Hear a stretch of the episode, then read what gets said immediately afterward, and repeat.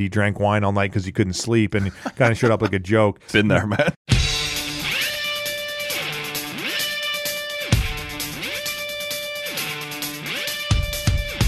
You're listening to Tall Can Audio. I have something to say to you!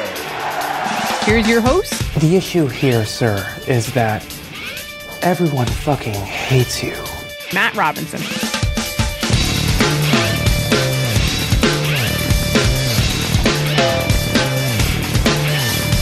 So we're back at it, episode eleven forty-two.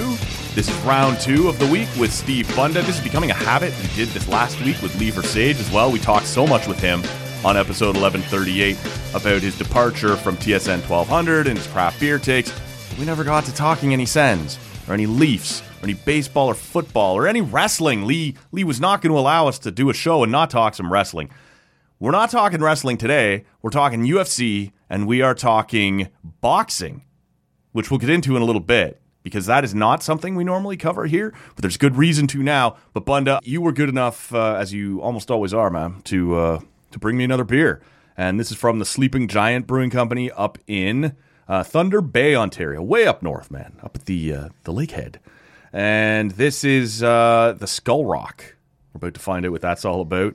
Um, never had this one before. I don't. I have had one or two things from Sleeping Giant. I don't think I've ever had this one before. Uh, what did you pull out of the fridge, man? I went. Uh, you kind of had me uh, thinking about a like a fruity. It's a hot day, like you said. Yeah, so yeah. I went with the tropical fruit pale ale from Lake of Bays Brewing called Next Stop. It's got a cool That's light a nice blue beer. can, but yeah, it's got a. I love the artwork on the can. You know what? I never used to care about cans. Yeah. I think Creech kind of pointed it out to me a couple times, and it's like, you know what? I do appreciate a nice can. Yeah, when they put a little extra effort in, right? Yeah, get, get five, a little something going. Five percent here, so let me open this up. How's the first little swig? Uh, nice, man. This is a very roasty, uh, dark flavor. I'm enjoying that quite a bit. You know, I'm a Stout guy. You know, I'm a Browns That's, guy, a Porter guy, all these things. Not, so. not a Cleveland Browns guy, though. No, right? no, God, Ooh, no. The smell of this is nice. Um, we should shout out our friend uh, Angela Thompson from the Lake of Bays Brewing Company. She drops in here every now and then for a quick visit on the podcast. And What's brings, up, Angie? Yeah, exactly. Brings some new beers with her when she does, whatever they got going on. Ooh, yeah. Um, we're actually talking about... Uh, having your friend Zach McGibbon on the podcast. Friggin' McGibbon? That exactly. Little typhoon? Oh, man. Uh, Hornswoggle, right? All this stuff. So he and I have traded a couple of messages. Do you know what it's like trying to like wrangle a guy like that? Like he's just off the hinges all the time. Yeah. I've got to text him stuff every single day. The executive producer for life, man. It is a full-time job looking yeah. after this kid, Zach friggin' McGibbon. Uh, that would be a wrestling show. Maybe we'll get to that, maybe closer to SummerSlam or something like that. But he and I have traded a couple messages, and he said, you know, I should let you know up front that, uh, you know, I'm not a beer guy, right? He doesn't drink. Mm-hmm. And uh, so, you know, I don't know if that disqualifies me from the podcast, is sort of what he was asking. You know, we've had people on who don't drink before. It's not an issue. Um, but when Lee was in last week, his co-host there on This Is Wrestling, we I mentioned it to Lee and uh, said the same thing. You know, we'll grab, maybe we'll get Zach some uh, non-alcoholic beer. And Angie listened to that episode and said, hey, Lake of Bays, we got you covered. Non-alcoholic beers, we'll take care of it. So uh, we love friends of the show like that. So like you said, shout out to uh, to Angela Thompson. Uh, Angela seems like uh, quite the all-star. Good friend of the show, man. you, you need friends like that around That's, here. Uh, you know what? I hope to meet you one day, Angela. But yeah. uh, for Zach, I, I know he's a big Mountain Dew guy. So if you just went out and bought like four different Mountain Dews, like Code Red or whatever it is, he likes all these different ones. So Blackout match. Blackout. Like the Mountain Dew Blackout at the Royal Rumble, whatever the hell that thing exactly. is. Exactly. That's so. Uh, so those are all his kind of favorite drinks. He okay. loves Mountain Dew. So if you do get him in, just let me know because I need to keep track of that kid. Yeah, yeah. You'll, he's you'll, always all over the map. You'll set him up for it. Better us. Send him a text right now just to make sure he's under control. Usually uh, I've been doing this, uh, so I'll, I'll peel back the curtains for a little bit. But me and sure. Zach go way back to when we both worked together in the newsroom at C F R A, and I was with T S N, mm-hmm. um, and I became the executive producer. But then as soon as I left and I went to Faces for a little bit, yeah. I started texting him Hulk Hogan gifs and pictures, and I can promise you, uh, Matt, that uh, since that was November twenty twenty-one, there hasn't been a day in general that I've missed. Daily Hulk Hogan pictures, GIFs, videos, YouTube links, uh, stories that make no sense. I send them as much as I can just to let them know. And I've been doing that almost every day, and sometimes three or four times a day. I There's maybe a couple days I've missed here or less, but uh, here or there. But I uh, I haven't. Like uh, They've well, made up for it by sending them like six one day. My my Okay. So Zach, uh, Zach's probably annoyed by me and yeah. by telling that story on the on this. Yeah, but now podcast. It would feel weird if it stopped. right? Like he'd be like, what, oh, what what's happened to Bunda? Are you okay, Bunda? Exactly. And Zach's uh, one of my good buddies, so yeah. I like to uh, I like to make sure I, like I said, uh, as the executive producer of our wrestling podcast, he is our host for a reason. Yeah, he is the wrestling guru. Uh, Three Verse Age comes in and off the top ropes, and he brings sure. the hot takes just to kind of be that other guy in the tag team. But uh, Lee is a solid uh, wrestling guy too. But Zach, man, that guy is wild. They're both wild. These wrestling guys. This is wrestling. It's gone out on its own now after Lee's departed twelve hundred. So uh, give it a search. If you're re- into wrestling at all, check it out on Apple Podcasts, Spotify, wherever you are. This is Wrestling Podcast. It's, uh, mm. it's a good listen. Uh, we could take off from a number of different places here, man. We just saw a tremendous card on Saturday night. U F C two ninety delivered in a huge way. And it's funny to think about it because going into it, the criticism might have been it lacked just a little star power when you re- read some of the previews. Now, Volkanovski, one of the best in the world, but not a crazy over-the-top personality, right? But when you looked up and down the card, this was going to be a banger from start to finish. There was thirteen fights. Nine of them had finishes, and four of them were inside the first minute of the first round. U F C so record. That was incredible, man. Right off the hop to get it going that way. U F C two ninety-one out in front of us. We maybe should tee some of that up. We can talk about that in a bit. But you came in here today buzzing over the news that we have finally got a former M M A heavyweight champion lined up for a boxing match, man. Where are we going here? Oh, dude, I don't even know where to go because even off, uh, there's so much U F C stuff we could hit on. Let's let's uh, let's just do the uh, two ninety uh, International Fight Week. Let's look at that because, sure. like, honestly, th- this card deserves some talk. And you know, like you said, I I, I don't want to say that there wasn't enough star power, but it, it, there was some buzz. Like this was there was hype. This was the first big like, card. And fight the- people knew this was going to be a pile of great oh, yeah. fights. Oh yeah, but maybe missing a couple of huge names. Maybe yeah right? was the.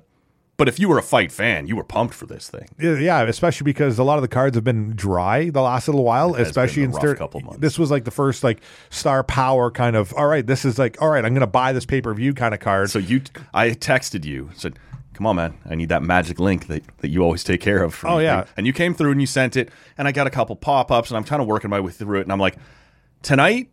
I'm not doing this. I'm not dealing with oh. this all night. And I just turned the T V on, flipped over, and bought it at the la- like ten after ten. I'm just like, fuck it. I'm paying for this one. It's worth it. I don't want to be dealing with some of the nonsense that goes on with having to refresh or whatever, right? When you're streaming uh, less than legally.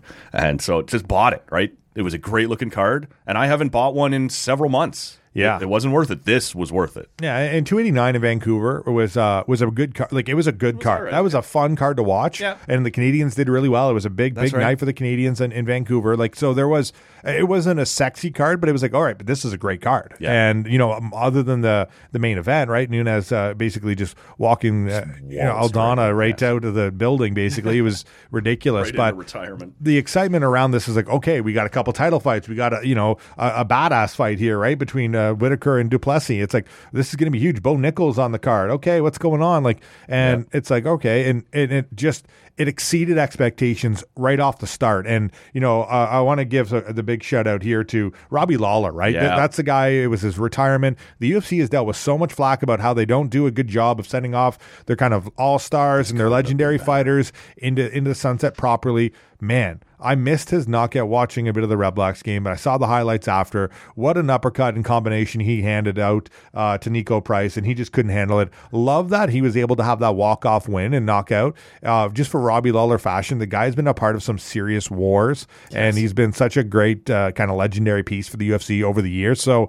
seeing that, I tuned in just as he was doing the video tribute with Joe Rogan after. So, so just before we get to that, let me say. That was the prelims, yeah. Yeah, and yeah, that was the f- the final fight of the of the prelims on, on free T V before it went to pay-per-view. And as you said, Robbie Lawler, man, a warrior. Guy's been around forever. And I saw some people complaining that that wasn't on the main card, on the P P V side of things. And I sort of understand that complaint. Robbie Lawler's a big name. He's been around for a long time. You could have put him on the pay-per-view. But one thing I think we should keep in mind here is that when Robbie Lawler started in the U F C, it was still, it was growing. It had exploded. It was doing its thing. Mm-hmm. But this set of prelims wasn't on E S P N Plus, wasn't buried away on Fox Sports One. This was on A B C. And if you'd have told Robbie Lawler in two thousand five, your retirement fight is going to be on American network television, not cable, not buried away somewhere. You will be, you know, your final fight is going to happen in a place that twenty years ago you couldn't possibly have imagined that happening, right? This is a sport that has grown exponentially to the point where it now gets to be on A B C on a Saturday night. That, I bet you he would take that over the pay-per-view. Now, pay-per-view, you also maybe get a little higher payday, but I think he probably did okay here being his retirement fight and everything. I just think that's worth something, right? That he made it to A B C. I think that's pretty cool. Yeah, and I think the thing with that, uh, that's a perfect kind of last fight leading into the pay-per-view to kind of get the hype up, yeah, which you want. And I think that rather than start the pay-per-view with that fight, and you risk the potential for a guy like Nico, Nico Price to knock out Robbie Lawler on a pay-per-view. Sure. And it's kind of takes away from that aspect of it too. And look, it's fighting, right? Anything could happen. I think that it was, it was, it was carded properly. Um, and, and I, I think it was good, but that was a great way to kind of kick so, things off. Yeah. So you mentioned, and I, before I cut you off, how bad of a reputation the U F C has of how they treat their legends on the way out. They yeah. couldn't have done this better. After the fight, Joe Rogan does the interview that he always does with the winner. Mm-hmm. And then they have a video package ready that, you know, his highlights, his career. And he's, and I thought coming out, I thought he was going to get smashed, because coming out for that fight, you can tell he's already emotional. There's moments where his lips quivering yeah. a little bit, right? It, I'm like, this guy's not ready for this. He's not focused for this. He's he's ready to retire. And he comes out in thirty-eight seconds or whatever it was and smashes this guy. And then you have time on this broadcast on A B C to give him his flowers, right? Show this guy some love. And, and he's openly bawling mm-hmm. as they're showing the highlight yeah. video. It was awesome how they treated this guy on the way out, man. They couldn't have done this one better. No, and, and just like I said, a perfect way to kind of lead into the main card, which turns into being, I'm going to say, one of the best pay-per-views of all time. Yeah. And uh, I just want to point out one fight, too, on the early prelims, sure. because I know uh, we usually talk about this when I tee up the card, but Cameron Seaman, he was on the early prelims. He had a first-round knockout as well, three minutes in against Terrence Mitchell. Mm-hmm. It's a guy that's really young, but he's a big up-and-coming guy that you're going to see his name a little bit more in the next couple of years here. He's, uh, he's a good prospect, and he had an impressive win. He absolutely dominated again with a big T K O win. But um, I'll go back to the Robbie Lawler fight leading into it, and it's like that main card was just phenomenal from the start to finish. It doesn't get any better than when Bo Nickal comes in, and sure, he's fa- yeah, facing first fight on pay per view. Val Woodburn, right? This is a guy that uh, you know he he's a big dude, and he was scheduled to fight in the Dana White Contender Series coming this fall. Yeah. Well, Trayshawn Gore, Ultimate Fighter, he was Team Ortega. Uh, I, I, I don't mind him. He's got some crazy power. Like he's got some crazy power. Um, I think he, and he's a younger prospect too. Uh, he was supposed to fight Bo Nickal, and it was supposed to be his first like kind of test, right? Mm-hmm. Against someone that's a boxer. Well, he gets his Val Woodburn guy who's a monster too. He's undefeated. He's got some K Os. Well, this is a three-time uh, N C double A wrestling guy, and Bo Nickal knocking him out in thirty-eight seconds. Yeah. Yep. thirty-eight seconds. Let me double. Yep, thirty-eight seconds. Wait, yep. Nope, that is thirty-eight seconds with a crazy shot. Yeah. And it was like, all right. Now, I get this guy, you know, Val Woodburn hasn't been in the U F C. It's his first kind of debut. And, you know, uh, you know, Bo Nickal, you know, he's he's kind of famous for, one, being, a, you know, a Penn State N C double A wrestler. But, you know, he was on the Dana White Contender Series. He won a fight early. And Dana White's like, yeah, I can't give you a contract. Go and do it again. He did it again. Yeah. And then he got in the U F C, and he's making a name for himself. You know, the one thing the U F C has done, and, and it's, I'll kind of get sidetracked here for a minute, Matty. Sorry, sure, I'm right. so hyped up about fights right now, but the U F C is in such a great spot with young talent and guys that are potential stars for the next couple of years. You look at a guy like Bo Nickal, but you can go down the, the Ian Garys, the Paddy Pimblets, the Sean O'Malley's. Like, right. you know, these guys are all kind of in their primes and early primes. Then uh, moving. Well, and these are guys you've been mentioning on this show for a couple of years before anybody else had heard of them, man. Well, this is why we ask you about the prelims. Like, who should we keep an eye on? And these are the names, and now they've arrived. They're making their way up here. And that's the thing, right? We're getting to the point where we're seeing the, you know, the U F C, I thought, did a terrible job for a couple of years in the turnover rate. You know, they had their legends of U F C, sure. but by the time the U F C got popular, these guys were on their kind of way out, right? Yeah. That was the problem. Even G S P, right? He's, he he didn't like the way the drug testing was going, and he left the U F C for a bit, came back and fought uh, Uh, Michael Bisping won the middleweight championship, but then he took off. Failed out again. You look at when he his Johnny Hendricks fight where he probably got beat up and yeah. he didn't deserve to win that fight. But, you know, Johnny Hendricks turned out to be a guy that was, you know, b- busted for P E Ds. On the juice, yeah. And it's like it, it kind of the U F C went through a tough spot with drug testing and turning over their all-stars. And, you know, you had your guys there. John Jones was still kind of kicking around. Mm-hmm. Here came Ronda Rousey, right, with women fighting when it became a big thing. And I think that that uh, kind of helped a little bit. But then, you know, there it kind of, and then here came Conor McGregor. Right, he was the big guy. Now, right now, you look around the U F C, and there is a good handful of young, up-and-coming prospects and guys that are, are going to be fighting for the belts for the next couple years, and it's it's a good spot for the U F C to be in is right now, is where they're at. So, yeah.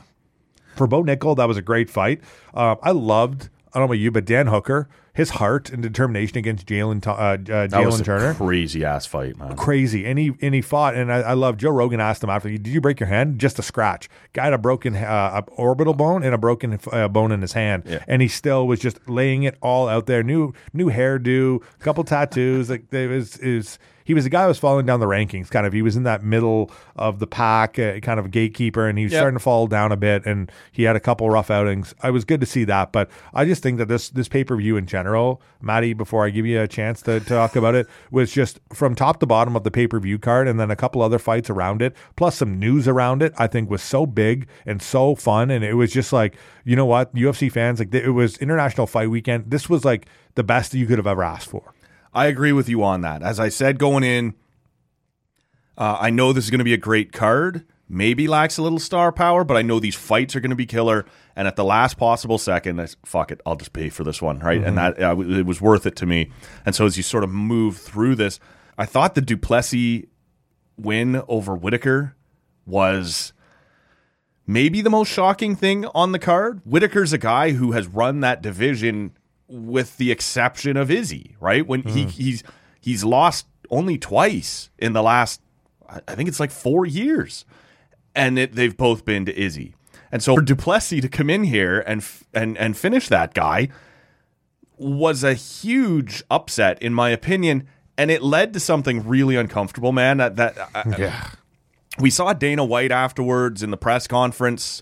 Uh, well, for people who missed it, Izzy Adesanya, who is the middleweight champion, comes in, and he starts throwing down the N-word about seventeen times. Uh, You're way undercutting it, I by the might way. be undercutting it. They're talking about who's the real African, and this carries some things. I want to jump ahead a little bit to Dana White saying in the post-fight press conference, that's Izzy being black, which was also a comment that was a little uncomfortable. And Dana just going, who cares, who cares? But this isn't a who cares thing where these guys are throwing it down. This is very personal, and it it it goes into some things that you and I are almost certainly not qualified to talk about, but mm. like colonialism. You have a white South African telling a black guy from Nigeria, you're not a real African? Yeah. That's uncomfortable. That's Izzy now living in New Zealand. Uh, but this ties into so much, man. That... That post-fight thing, that was real. These guys don't like each other. It does date back to du Plessis' manager posting on Instagram, "You're not, uh, you know, you're not a real African. Um, we are the real Africans. You're a New Zealander." And so Izzy coming in, throwing down that word a thousand times, saying, "My African brother, uh, I manifested this because I wanted to fight you." I think this is a huge fight. I think it's going to be awesome, but you can't use any of this. Like, I don't want to see those amazing promo videos that the U F C does before these big fights. I don't want to be thinking about South African hmm. colonialism, racism against the rest of the co- like this is an uncomfortable way to build a fight. Yeah, and it's very much Izzy Adesanya, right? His personality, the yeah. way he does. He's very over the top with some of the things he does. I think the only well, this, thing... This, to me, this is du Plessis' side who started this shit. I, for sure, yeah. for, for sure. And, and, and the, the one thing I think he did was he handled that spot well, whereas it seems like Izzy Adesanya did not handle that well. I, well he was I, clearly I, drunk, and he said to... Dana said in this post-fight press conference, I didn't want that to happen. I talked to Izzy. Mm-hmm. He said, it'll be fine, it'll be fine. And... Nobody threw any punches, but it was not fine. Well, and that's the thing. You you saw right before that, you know, Dana White talking to, to Izzy Adesanya right before he went on the octagon. Yeah. And I'm getting a little sick and tired of the W W E kind of promos. The run-ins. Of, yeah, hey, oh my gosh, like the, the next contender for the next fight is actually in the stands, and then they go in. And, that's Stone Cold's music. Yeah, and it's like, here, we're going to start selling off. Like we've seen it the last little while here when it was uh, it was Makhachev winning, and he wanted to, to bring in Volkanovski. Yep. We saw it with O'Malley, Aljamain Sterling. Now right. We're seeing it again. It's just like, it's... And it just it looks silly, and I think you know I, I think. And if you're Du Plessis, who again his side to me instigated this whole, but I just finished fighting a fucking monster. I'm not like you're sort of blindsiding me here a little bit, right? Like I didn't know this guy was coming in. Now I have to, you know, um, verbally defend myself to. It's just it just doesn't work for this sport, man. I don't like it. It's that, and I think too, like I said, the thing I, he did was he handled it well. Like he kind of just stood there and didn't care what he was saying. And like I said, for Izzy Adesanya, as much as that other side kind of did that, you know, he didn't have to come in there and no, go over the top the way he that's did. Right. You know, like you said, you said dropping N-bombs like it's thirty-five times in yeah. ten seconds, and he's going a little wild. And, you know, the, the the one thing that did make me chuckle when Du Plessis said, well, what do you call people from uh, from New Zealand? You know what? Just trying to get a little smile out of the guy and just, you know, get him to not say the N-bomb. Yeah. When you have kids and fans that look up to a guy like Izzy Adesanya, you don't want that. You don't want that kind of attitude and act. Dana White's going to just kind of play chill because he it's the way Dana White is. Like you said, yeah. he's more of a guy that will never get involved in that stuff, because he wants to sit, uh, sit beside his stars. Um, but that moment in general was, like you said, uncomfortable. It was uncomfortable. But this man. is going to be a war of a fight, because Du Plessis made Robert Whitaker look like nobody. Yeah, he was. It wasn't a, a like a fluke of a fight. No, like he beat up Robert Whitaker yes, with he ease. Yep. He he had the strength. He had the body weight. He had the bo- like he knocked him down with a jab, for Christ's yeah. sakes. Like this is a guy that, like you said, he hasn't lost at all, other than to Izzy Adesanya. Yeah, like. Whitaker is a, is very much like a, you know, a top three fighter in the division still. Yeah. And he went up there and he just made this guy look like a rag doll, throwing him around and just punching him, pushing him. Like just the strength looked ridiculous. This is going to be a war between Izzy, uh, him and Izzy Adesanya. But I think Du Plessis is a guy that's, uh, I like how the nickname D D P is out there that's too. That's awesome. Yeah, it, it, it works out very well. Um, but uh, for me, I, I'm I'm interested to see this fight. Oh, yeah. Um, I think that I this, just hope they don't make this A, a building point off of it. it. It was a heated moment between them, but it's not one I want to see again. No, and I'm sure it'll get bleeped out and might get edited, but I'm sure parts of it will still be yeah. part of uh, of yeah, promo you're for. Probably right. But I'm also I'm not watching fights for promos either. I'm watching fights because I love the art of it. That's the thing. I think the U F C wants to do more of a boxing slash wrestling thing where they can sell fights more. Um, more and, Rey Mysterio in the crowd. Yeah, well, even Rey, Rey Mysterio didn't do much for my man Brandon Moreno. No, he did not. We'll get to that next. We will. But uh, tough go for Brandon Moreno. But yeah, Rey Mysterio was there. There was a lot of uh, stars uh, that were in there. It was pretty cool. Disgraced former presidents. Yeah, that was a little over the top. Eh? Then talk about uncomfortable moments, right? Yeah. It was a, it was a Du Plessis too that got off. He yeah, when he he did that, he jumped out of the cage yeah. and shook the hand of Donald Trump, and yes. then went up to Dana White, and that's when Dana White went up to Izzy Adesanya. Yeah. It's yeah. like, all right, sell this fight right now. Yeah. It was kind of a goofy moment, but yes, it was. That I was going to say. I can't remember which fighter jumped over to shake the hand of Donald Trump, but it's, I can't uh, help but notice uh, he was not in Canada, but uh, he's been at the two of the last, uh, I believe, pay per views. That's right, and. Uh, The, snuggling up to Dana here, vice versa. Up, all right, yeah, yeah.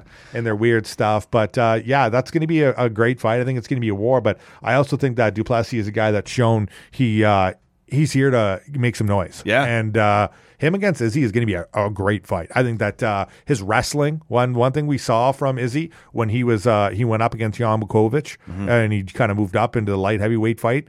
Um, As soon as wrestling got involved with a guy that's a bit heavier than him, yeah, he got uh, manhandled. Yeah, he was and vulnerable there. He did. And uh, what I saw from Du Plessis, uh, this is a guy that's going to get a hold of him. The other thing, too, is this guy isn't fighting at his weight class. Like, he's putting on a bit of weight. He's a big, big kid, the middleweight division here. Yeah. Uh, so he's probably in the one ninety, two hundred pounds when he's fighting.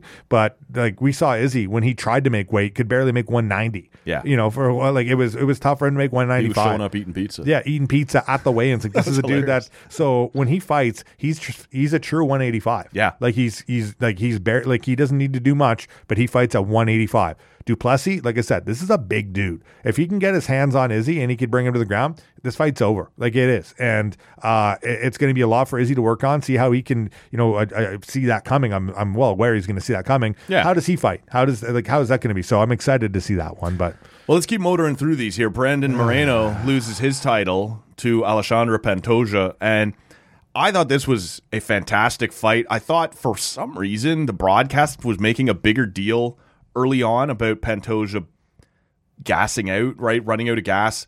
Uh, I, I'm not sure that's what I saw. Now, he did spend the entire first round, you know, coming right at Moreno. And he takes that first round. And then for the rest of the fight, though, it's it's fairly even going back and forth. This is always a conversation when someone wins the title off the judges as opposed to a finish. I'm not sure what Pantoja did to Moreno was quite enough to take the title off of him. I thought it was a great fight. Um, but, man, it was...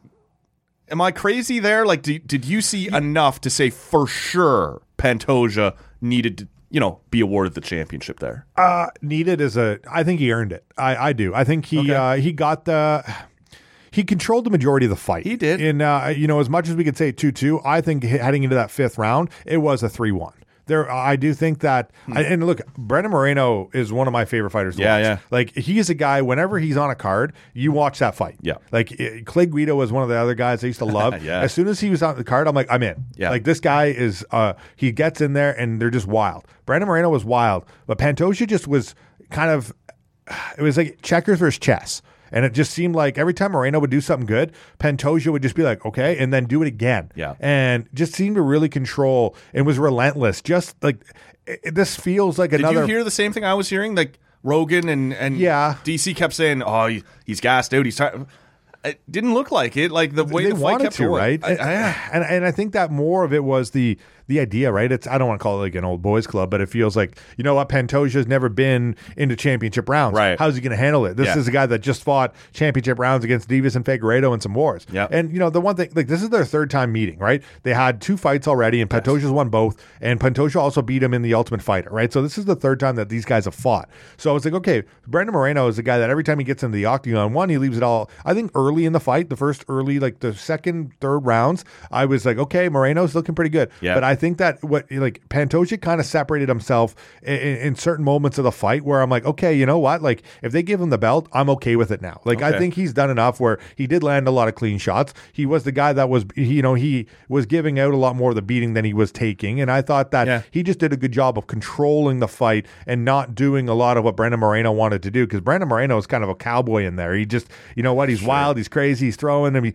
he'll take six hits to give out one or two. And it's like, th- but he's just wild and he's yeah. got so much energy. And the one thing he's shown is he can go all five rounds and he's going to be the same effort. They were kind of in this, like you said, third, fourth, oh, he's slowing down, he's slowing down. But then he would just like get a suck a win. And it's like, all right, this guy's ready to go. And he would just kind of take his opportunity. He would, he was very opportunistic against when maybe Brandon Moreno was taking a break for his like yeah. forty seconds of a round. And I think he did work. Do I think Moreno...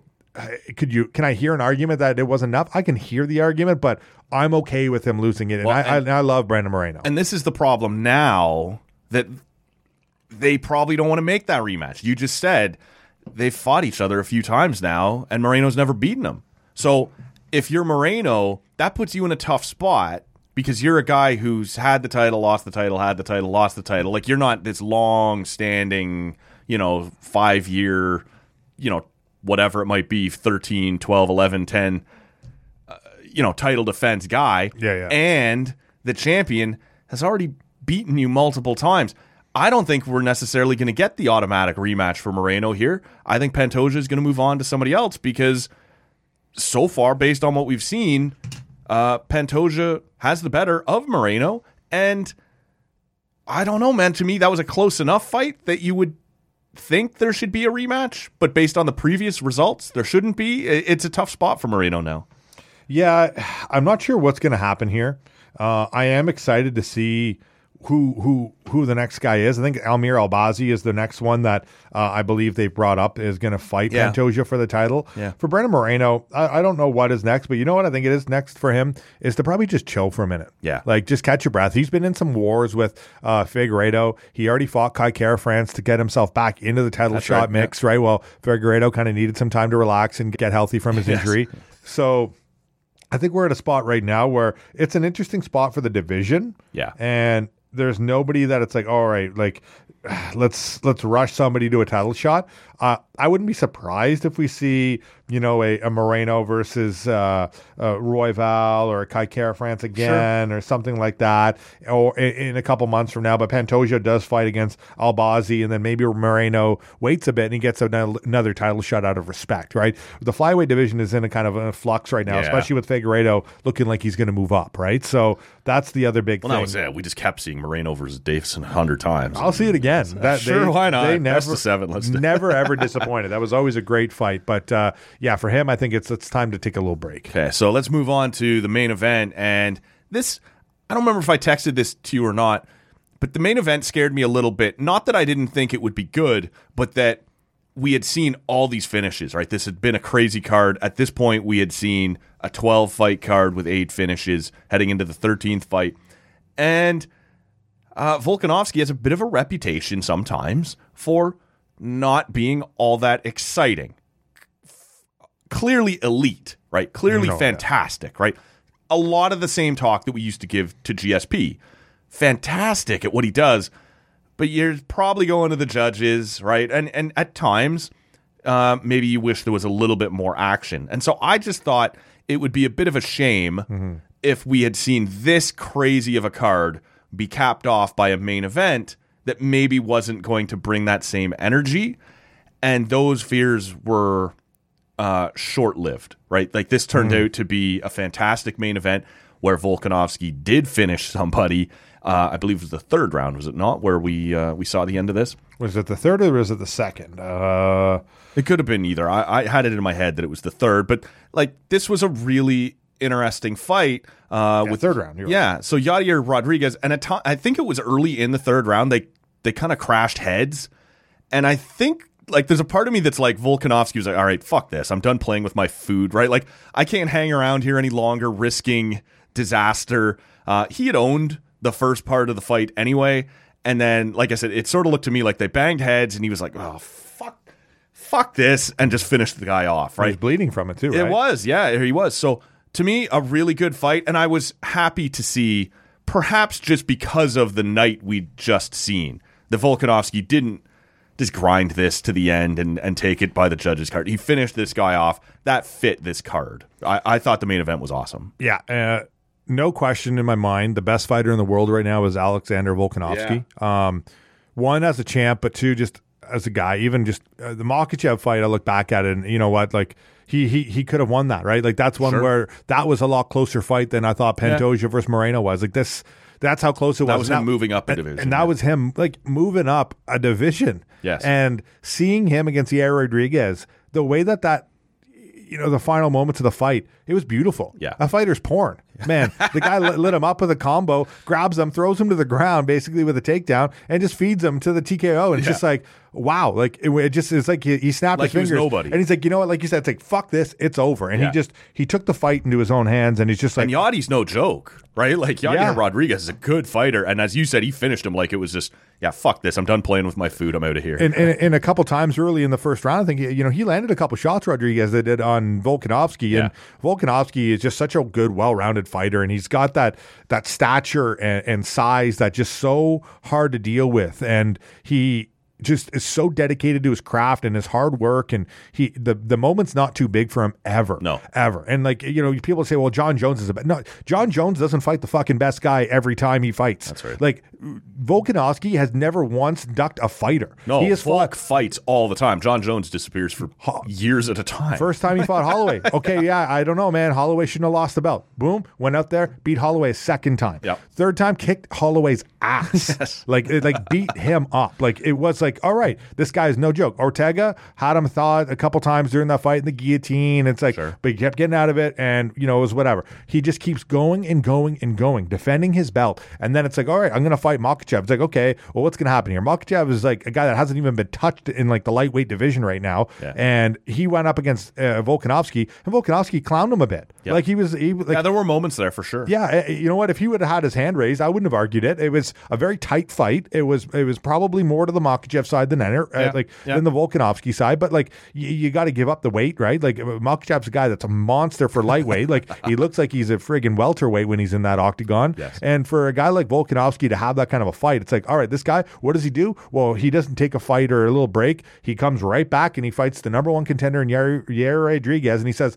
boom, I just handled this guy. What am I going to fight next? Is it Aljamain Sterling, who wants to move up potentially after the Sean O'Malley? Sure. Is he going to fight Makhachev, Makhachev in October, again, right? Like, because October, he needs to fight by October, right? That's the big thing here. And if he doesn't, and well... Well, so it, this is, the this is as you've said, this is a big question right now. Yeah. Because there is a card in Abu Dhabi yeah. in October. And those people... Uh, they uh, in Abu Dhabi, they want Makhachev, right? Yeah. Like they, that's the camp that they, they want over their def- and they want big fights. When they go to Abu Dhabi, they don't fuck around. Fight they, Island, baby. Yeah, they bring a big card, and so you sort of look around at what Makhachev might have at lightweight. You're like, oh, there's not a lot happening right now. Uh, Volk has said he's got to have surgery on his arm. Now he was on the M M A Hour earlier this week mm-hmm. with Ariel Helwani, and he said, I don't think it's a big deal. Like, I think this is something they're going to go in and clean up for me pretty quick, and maybe I'll be good to go for October. But, like, they need a huge main event mm-hmm. on that Abu Dhabi card, and I'm not ready to really see Volk move up again, and we just did it one fight ago. Like, I'm not, a, I'm not saying I would never revisit it, but he lost fair and square, and he went back down, defended his title back uh, another, lake, uh, another weight class down, and we're we're going to jump right back and do it again this soon. Like, to me, I understand they need an opponent for Makhachev for that Abu Dhabi card, but I don't know if this is what I'm doing, is it? Yeah. Yeah, I am doing. You're doing it. All right. I, yeah. You got the pedal down, man. I, You're I, hitting it. I feel like the one thing that Volkanovski has done is he's earned the respect of everybody in the U F C. Oh, yeah. Like I said, he's the best fighter in the world. If he, if And this is ready, all if he's healthy, right? Yeah. If the arm is healed quick. And, and that's the thing. Ol- um, Oliveira doesn't seem like he's going to be ready to go by he October. He said, I can't do it. So the Bronx he, is out. Yeah. He cannot do it. So that's the one thing. Uh, you've already got Poirier versus Gaethje that's coming up in a couple weeks from now. It's going to be fucking incredible. Exactly. So that's another fight that's like, all right, so you're you're kind of eliminating your kind of top five guys here. Yeah. Well, with, you know what? That was a close enough fight, and I don't like the fact that Makhachev's first two title offenses are against somebody that's a non-division opponent. Yeah. I don't like it. Um, that might be my only bone to pick with it, but yeah, I, Volkan- Volkanovski, like the name Volkanovski, it's like, you know what? He gets a pass here. Like, yeah. he gets the fucking shot. Yeah, okay. And you know what? He's already talked about how, you know what? If I get that opportunity again, I'm not letting it slip. I believe it, man. This guy is just, every time he's been in the octagon, he gets so much better, and he's so good. And his his loss to Makhachev was just like, that's not even a loss, man. That was like a win. It was, it was sick. It was just, and he's just done a good job of putting himself, like I said, you, you look at a guy like John Jones, who's constantly ducking the best guys in the world. Yeah. Couldn't get a fight with Ngannou, right? right? Couldn't figure that out no matter what. Waited till he left to kind of come in for a title shot. Sure. Now he's going to, instead of fighting a guy like a Pavlovich or, you know, some of these other guys that are coming up into the U F C uh, heavyweight division, he wants to go and fight a guy that hasn't fought in two years that got knocked out by, yeah. and, and Miocic, no, yeah. yeah, no no shot at St- Stipe Miocic here, but a guy that got knocked out by Ngannou like two years ago and hasn't fought since, yeah. who's had every opportunity to fight and hasn't. Yeah. Like he, oh, I want the title shot. Yeah, well, you know what? You just kind of gave it up against Cyril Gane. Like you could have had it. Like it's, yep. it, it bothers me that Miocic. Uh, I love the guy, and I think he is one of the greatest heavyweights of all time. But you know, you go up and down the roster of, of you know champions and fighters and guys, and you know. Volkanovski is one of those guys where I put him in the same G S P factor, where yeah. G S P kind of just was never the sexiest fighter in the octagon, right? But uh, he always got the job done and was a true champion, awkward on the mic, not the guy that you really need to sell. But when he's in the octagon, you can count on him putting together a fight and coming away with a championship and coming away with a title offense and whatever it was that it was. But yeah, it, it, it, this Abu Dhabi card is complicated now by the injury. It right? always is. Yeah. Because they... Well, the can, injury and the fight cards. That's the yeah, other thing. But I, how long can you wait is my point, right? Like, I don't know how quick Volk's going to get in for this surgery. And then he comes out. It was a complete success. He needs how many weeks to recover before he can get into camp? And and then it's not really that far off. And as you said, Poirier and Gaethje, that's, that's going to be three a war. weeks from now. That's going to be a war. And so... Good chance whoever wins that is coming to bank the fuck up, right? Like, they're not going to be mm-hmm. ready for October either. It's a tighter timeline than you think, especially if Volk's got to have you know, depending on how this surgery pans out. So that's the interesting story to watch here over the next couple of weeks, is how that Abu Dhabi card is going to get put together. Uh, I do want to talk to you about the Ngannou boxing thing we got coming up here, but before we do, let's jump quickly to uh, two ninety-one, because that card looks like a second. I don't know if it'll live up quite to this one, but it has a main event that is going to be fireworks from the moment it starts, as we've said with Poirier and Gaethje. Um, Gaethje, almost without doubt, the most exciting fighter. You've talked about it a few, maybe not the smartest fighter in the U F C, but one of the most exciting fighters, right, who comes in and just causes explosions uh, all over the place. And you also have Jan Blachowicz versus uh, Pereira, who is moved up, I guess decided he's done with the, his war with Izzy in the middleweight division. For now, that's right. So he's going to take a run in the light heavyweight division, and he's going to fight Jan Blachowicz. And Blachowicz, uh, as you mentioned there a few minutes ago, has a win over Izzy in that kind of middleweight uh, division. So that'll be interesting just to compare, you know, given the rivalry between Pereira and Adesanya. So, you know, we'll see what that's going to shake out to look like, but two huge fights on the top of that card, man. Three. Uh, I think Paulo Costa versus Ikram uh, Alaskarov, okay, who's a guy that I know the U F C and people are high on, Alaskarov. Yeah. That's a big fight, because for Paulo Costa, he's kind of chilled ever since he lost his, his fight against Usman, where he meted, he drank wine all night because he couldn't sleep and kind of showed up like a joke. Um, he, he's been there, man. Yeah. It's just like, all everybody right. showed up to work once the next day going, oh, I shouldn't have done that. Yeah. And, and it just, I, that kind of ruined it for me. It's like you get a title shot and you're talking all this shit that you're going to, you know, you know, knock out or win, and it's like, ah, no, not so much. So when uh, when that happened in the middleweight division, I was like, all right, Izzy Adesanya made easy work of you because you admitted you drank wine. So it's like, all right, let's let's just kind of see how this kind of guy plays out. But this uh, yeah. Alaskarov guy is a lot of hype around him. But uh, yeah, no doubt, uh, Poirier versus Gaethje is uh, just uh, one. an amazing fight. Two versus three for Gaethje. Like this seems this like this is it- one of those fights where if you have a friend who maybe sort of not sure they want to get into, and this is a fight you sit them down for and go, excitement, right? This is yeah. not going to end up with two guys rolling around on the ground for twenty-five minutes. This will be a war. No, the only thing I can think is that maybe someone lands a shot and it gets over easy. Yeah, uh, that's maybe, that's maybe. The, that's the only thing. But for Dustin Poirier, you look at his track record, and he he's due for a title shot, and yeah. he like kind of forego forewent it and was like, all right, whatever. Like I'm going to fight Conor McGregor, and that's like yeah, okay, that's a payday, right? And that's, that's it was a payday, but you know whatever. And you know he did kind of get somewhat of a chance against uh, you know, but he went out and fought Michael Chandler then, and he like. Chandler had him against the ropes, and it's like, well, then he made easy work of Chandler because Chandler's fight I Q was terrible. Yes. Uh, and then now it's like, all right, now he's fighting Justin Gaethje, and Justin Gaethje just beat Michael Chandler, and Justin Gaethje is a guy that also just uh, gets oh, in there and throws, man. Uh, who does he? Who did he just fight too? He just had a big win, and uh, he's earned it. He said it was after the fight. I can't remember who he just beat, but mm-hmm. uh, after that fight, he said that this might be his last run at a title shot here. So it's kind of like, all right, man. Like, oh yeah, he beat Fiziev, and that was another kind of a crazy, right, right. you know, fight. He ended up knocking out Fiziev, I believe it was, but. Um, For that, I, I think that this is going to be crazy because, one, Gaethje is a, one of my favorite fighters to watch. Yeah. Um, but uh, he's all, crazy as fuck in there. He's just he's just a monster. He's he can take so much damage and he yes, can hand out he so just much. Keeps coming at you. And for a guy that's a wrestler and he's never attempted a takedown, no, I know. It's like it just it boggles my mind. But Dustin Poirier is one of those guys that's such a good guy in the U F C. Yeah. Such a good dude in general. Uh, like I said, he's kind of. Had the opportunity. I think he, if if he wins this fight, he gets the title shot. He could do that. I think that's if, right. If this goes early, if this is an early fight and, and Poirier makes easy work, I could see him fighting in October. I think that that is a very much doable situation for I Justin just think Poirier. It's so unlikely that either one of those guys is coming out of this fight undamaged. I right? I, I agree. I, it's it's tough, but um, the only way I could see it is uh, if. Uh, One of these guys get it, you know, within the first couple minutes yeah, of the, quick of the fight. Bang, right? First Something round, happens. Not a lot of damage, right? Uh, uh, Could I, be. Yeah. I can see that uh, being a, an opponent for sure. For Makhachev, if it's not Volkanovski, but uh, I, I expect, like you, the, for the B M F title, that uh, it's going to be fireworks and a great, great show to watch. Like I said, that's those two are two of the most exciting fighters to watch in the Octagon. So two ninety-one, definitely not going to disappoint because uh, it's also leading up to two ninety-two, which is O'Malley versus Aljamain Sterling, okay. which is a big one. And but we will no doubt get you back in here before also, then. Before that's... we get to that, there is more. Like we need to take a minute to, to acknowledge how terrible Conor McGregor kind of is. We touched on it last time we were yeah, in yeah. here, but uh, the report did come out, I think it was last week, that uh, like he's still not in U S A D A. No. And even Dana White was asked about it. Well, and, so let me set the table again yeah, for yeah. casual fight fans. Go ahead, because I'm champing. I know. You're you're you're ready to rock on this.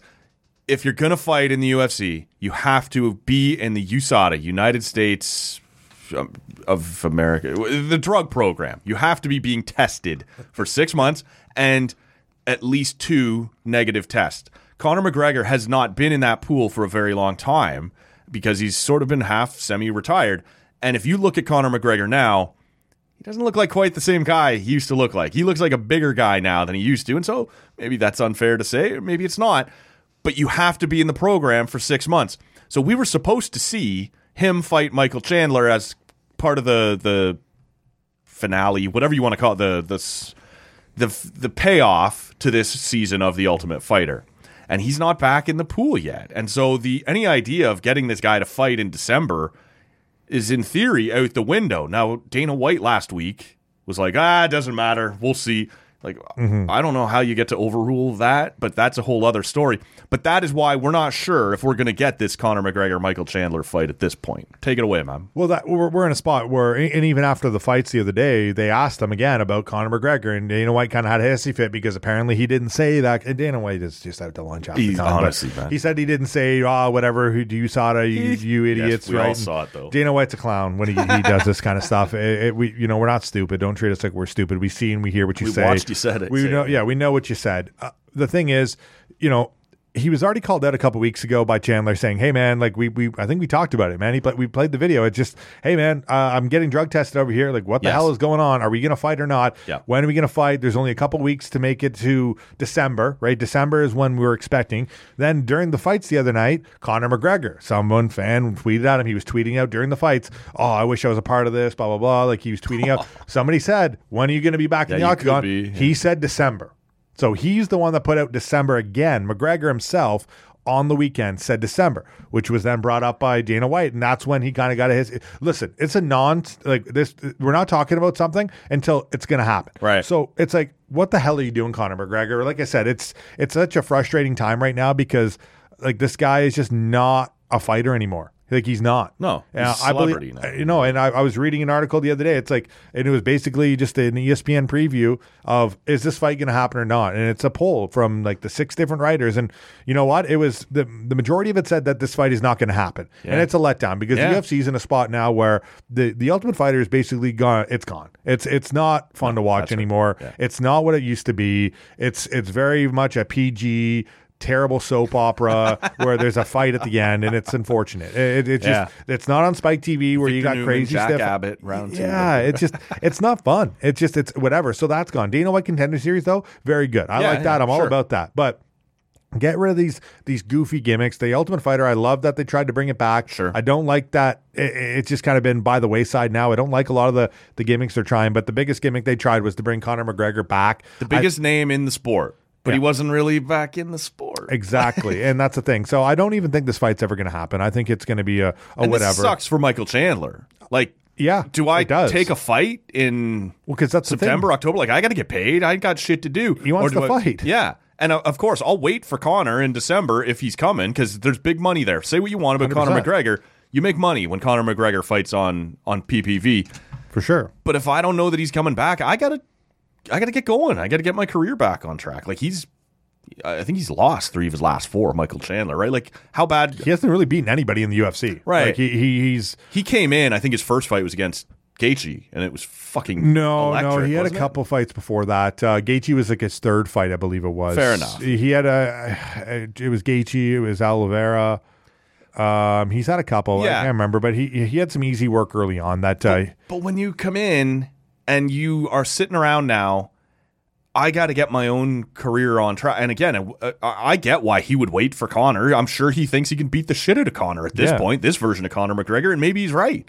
But I got to know that's actually going to happen. And if this guy, I need to know if he's tweeting out on Saturday night that he says December, I got to know why he's saying it. What does he know that I don't know about U S A D A, about some sort of agreement with the U F C, whatever it might be?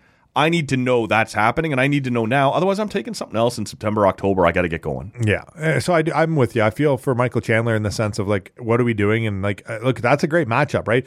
It, there's a brawler versus a, a precision striker, right? Yep. And that's a big fight right there. And I think for Conor McGregor, you want this fight too, because you can see how reckless this guy can be, and his fight I Q oh, yeah. isn't the best. Sure, Conor Ch- thinks the same thing. I yeah, can take one hundred percent. Guy. I can get back on track. Yeah, you could take a lot out of Conor McGregor, but the one thing that he is, has always been, he's a precision striker, and he's a guy that's fast. Yeah. I don't know where he's at right now because we've barely seen him in the octagon. Yes. But uh, I'm just, it's frustrating to see that he's constantly kind of talking, and he's online, and he's getting into problems, uh, you know, sexual assault cases, all this stuff. Yeah. It's like, the guy, it, it's just like, dude, you, you know, you're, you're, you couldn't have screened more that you just checked out with your last payday against Mayweather. And that's, and I think I saw a lot of people say that he has fuck you money right now, where uh-huh. it's like from fighting Mayweather, where he's in a spot where I don't really need to fight for I a living anymore. And he's like, I, I could just, you know, walk around, be myself. And I'm going to get paid to drive this Lamborghini because people think I'm a big star. I can wear my own, like, he could do all this stuff, where a guy like Michael Chandler can't do that no. stuff. And a lot of I these guys in the U F C someone. can't do this stuff. So it's like he's kind of making a mockery of the sport, and he's just kind of throwing his name away now. And it's unfortunate, but that's the way he wants to do things. That's his fault. He's being an idiot, and that's the way it is.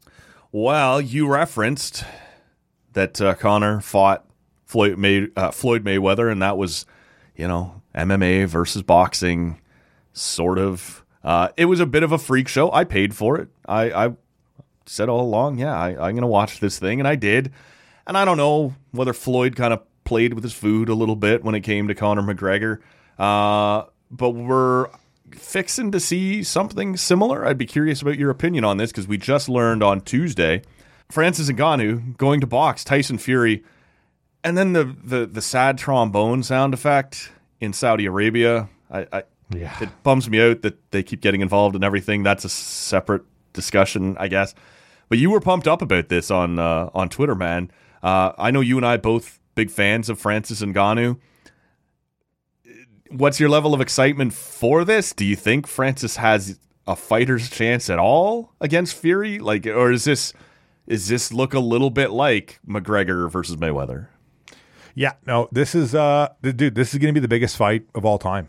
Like this of is all good, time of all time, dude. And I'm gonna I'll take you through some numbers wow. later. Wow! But yeah, this is gonna be a real boxing fight, real like regular like regulation boxing ring, standard boxing rules. Now apparently they have an agreement. They're gonna go to the center of the ring, and they're, they're gonna just wail on each other, and it's gonna end in a K O according, according to Ngannou's camp or whatever it is. But uh, it's gonna be a boxing. Now, does he have a chance? Sure, he's got a chance because he's one of the baddest men in the world.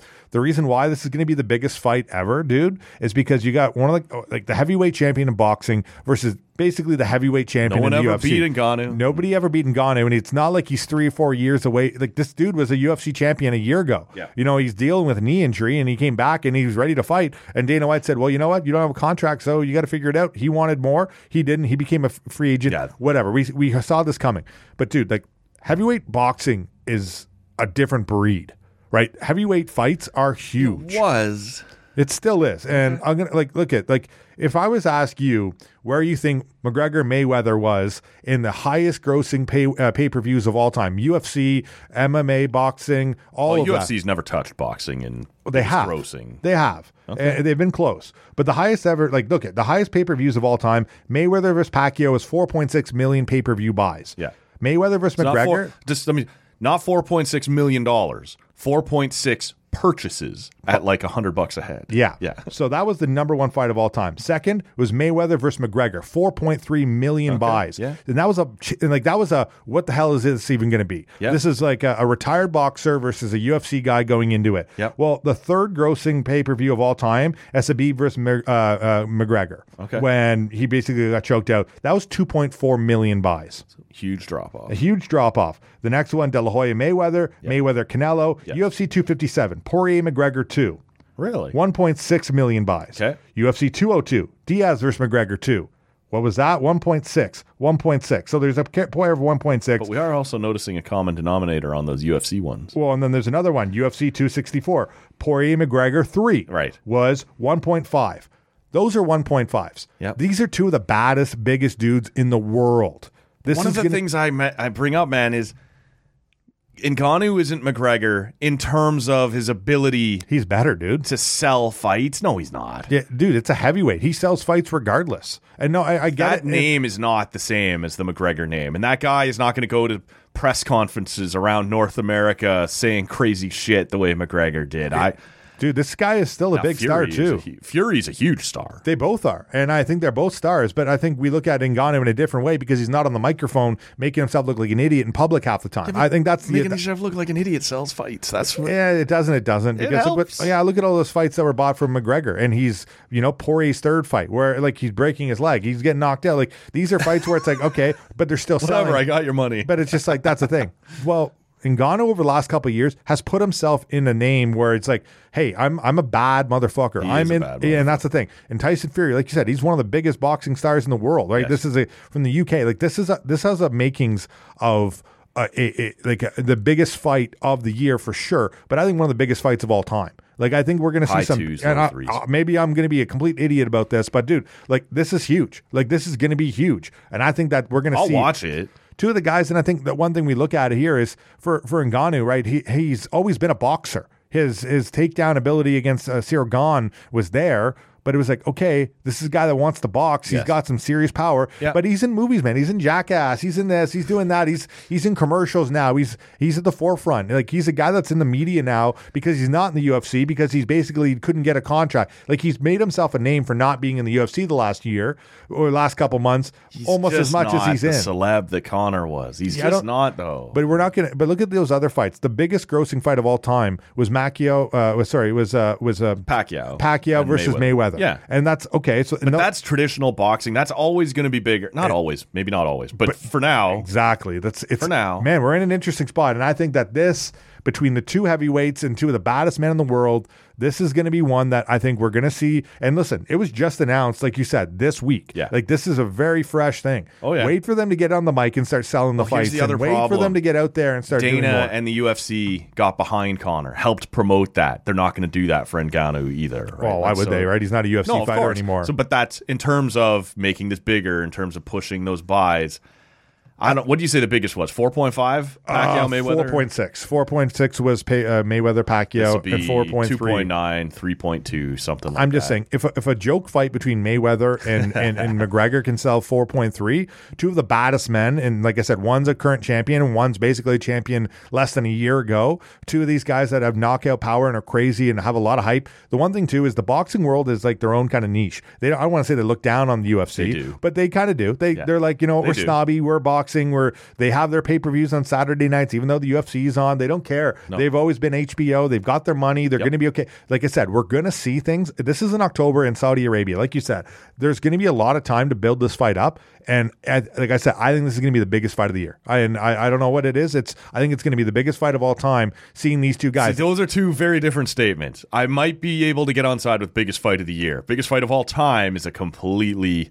I mean, like I said, look at the numbers. Like you, uh, would you have told me that those bigger two, than Tyson, bigger than well, I mean, like numbers wise, buys wise, like this is going to be it. Maybe, like I, I just maybe. think that this is going to be the most watched and bought uh, bought fight in the next little while here. And that's what I think. And I think of all time, it, it'll surpass this. I think it, it might crack five. I think it'll crack five wow. million. This is going to be serious, dude. The boxing fight you are world. Ballsy on this thing. It's man. I, I just. I think it's going to be sick. Like yeah. it's. And, I, and I'm not a boxing guy. I, I don't mind it. I've watched Tyson Fury. I've watched a couple of these, you know, heavyweight guys, right. and, and that's what I mean. It draws me in. I'm a regular dude, but you don't think this is going to bring in both U F C and boxing one like supporters, one hundred percent, but, but also like fighters. Like this is going to be something where you're going to see people rallying around it. You're going to oh, see yeah. U F C guys bringing this up. Like this is a big time deal. Well, that was half the deal on the McGregor Mayweather thing was mm-hmm. everyone knows McGregor's not as good as Mayweather, but M M A fans wanted that vindication. Our guy can hang, right? Like our guy can. Yeah. I, I don't know if this is going to be that. I just don't know if Ngannou has the same uh, celebrity factor that's going to help bring in those extra few hundred thousand you need to set these records, right? That, but do you think uh, Manny Pacquiao does? Uh, when yes, they, I do. When they fought around the world, when he fought Mayweather, it was way way after they should have. Like this was years oh yeah, after. way late. Mayweather kind of ducked him for years, and that's the thing. But don't you think that was part of the? Th- it did happen way too late, mm. but the suspense for sports fans, like even casual sports fans who don't follow boxing, you'd heard for years. Mayweather and Pacquiao have to fight, right? Well, and that's it the just thing. Could, this isn't that. I, I don't know. I'm going to watch it. I'm excited for it. I want to mm-hmm. see Ngannou do well, but I don't think this touches the top five most sold, uh, you know, highest paper. And, you know, I just gave you the top. I, man, I, I, I personally, I yeah. I don't think this will pass any of them. I Man, I think it's going to surpass all of them. I just, I, I think what the aspect of it is, well, let's like write I said, this down, man. May, Mayweather was Mayweather time. was retired. Like he wasn't yeah, even yeah. fighting anymore, yeah. and McGregor was just making was the crossover. So they had certain weighted gloves. They had yep. certain like it was it was kind of a gong show. And what happened? Mayweather just made a toy of him kind and of played with his food. Yeah, and it was it was kind of whatever. And then they were friends after. It was kind of all a game. This isn't a game. These two guys want to beat the shit out of each other and they want to knock each other out. We're going to see some great stuff over the next couple months to hype this fight up. Well, so and counterpoint. I, yeah. Did you see what Ngannou named his fight promotion company now that he's out doing this I on his own? I did not. G I M I K. Gimmick Fight. Mm. So is this not going to be a joke? Is this going to be a joke? I, I Man, this gimmick, seems like a guy that really fighting, wants... To, I don't know. What's well, like he wants to fight. And he, he you know what I mean? He wanted to fight. Call, don't just put it right in my face. Oh, gimmick fighting. I, it, uh, it is what it is. Promotion. I don't I don't really care what he's calling anything. I just I know that this guy is serious about fighting. Yeah. And I know that Tyson Fury doesn't want to lose to a U F C no, guy either. Not, no. So that's where I think like this fight, one, is going to be a better fight quality. The fight expectations are going to be up. And there's going to be a lot of hype in the next couple of months. You're going to see these guys. I think that I, it, I think you're right about this that. This is going to be fun, and it's going to be it's sick. I'm I'm I'm excited. I'm looking forward to it. I think this is going to be good for the U F C and for boxing. Like this is going to be huge for combat sports. I the, this I think is a that's big deal. True. This will get attention. This will be big. I'm just not sure it's top five big. That's all. And and so we'll see. Right. I I'll be behind Ngannou. Like for people, and we'll talk about yeah. it as it approaches. We'll certainly get you back in to talk. But like, if you don't know the story of Francis Ngannou and what he's gone through to get where he is, mm-hmm. there is not a more likable, easily to cheer, easy to cheer for athlete on the planet than Wh- Francis Ngannou. Right? Which is where, like I said, you give him a couple chances in front of the mic over the next few months to sell this fight. Yeah. I think he's going to do a good job of doing it. I think you and might I think be right about and Tyson that. Fury, a guy from boxing and selling fights and doing what it is, Deontay Wilder, Anthony Joshua, like like yeah. all of the heavyweights he's had over the last couple, like yeah. especially Deontay Wilder, uh, man, yeah, I, I'm just so hyped, man. This is going to be sick. Like it's going to be sick. I can't wait for it. And we will talk more about it. We'll get you back in here, no doubt, before then, and uh, and and we'll hit this up. But uh, I'm excited for it too, to be honest with you. I'm just oh, a I little less bullish I, on the numbers. I'll make That's this all. bold statement. I'm okay know, with it. Man, I'm going to throwing it. it down, right? So, I'm doing it. Yeah. Uh, we'll wind this one down here, man. Appreciate you coming in. Uh, appreciate you doing this and helping me get a little something extra out the door before I before I hopefully get to the lake here in the next couple get of days. To the lake, that's Matty, sort of the plan, go. man. That's it. That's that's what we're working on. Uh, thank you so much for doing it, though, man. I appreciate it. Thank you for paying off the uh, Tall Can Audio fans and letting me into the building with ease this time, and not the pitchforks and and the lanterns, and they're trying to yell and curse. And they're warming up to you, man. They're it's almost a U F C fight getting in here half the time. So thank you for letting me in and er, er, easily today. Uh, we'll wind this one down here for Steve Bunda. My name is Matt Robinson. Stick around. Just because I'm heading out the door doesn't mean there will be any fewer shows. It just means I will be uh, recording them from a place with a better view. Uh, Monday morning, Michaela Schreider will be back in here. We'll tee up the Women's World Cup, which starts next week. Uh, there's a women's uh, new professional women's hockey league firing up, plus whatever's in the news across sports at that point. So stick around for that as well. Uh, for Steve Bunda, my name's Matt Robinson. Catch you all next time. The hell was that? Number one bullshit. Oh, number one bullshit. Why are you so pissy? Thanks for listening. Make sure to subscribe to Tall Can Audio on your favorite podcast app and find us on social media at Tall Can Audio.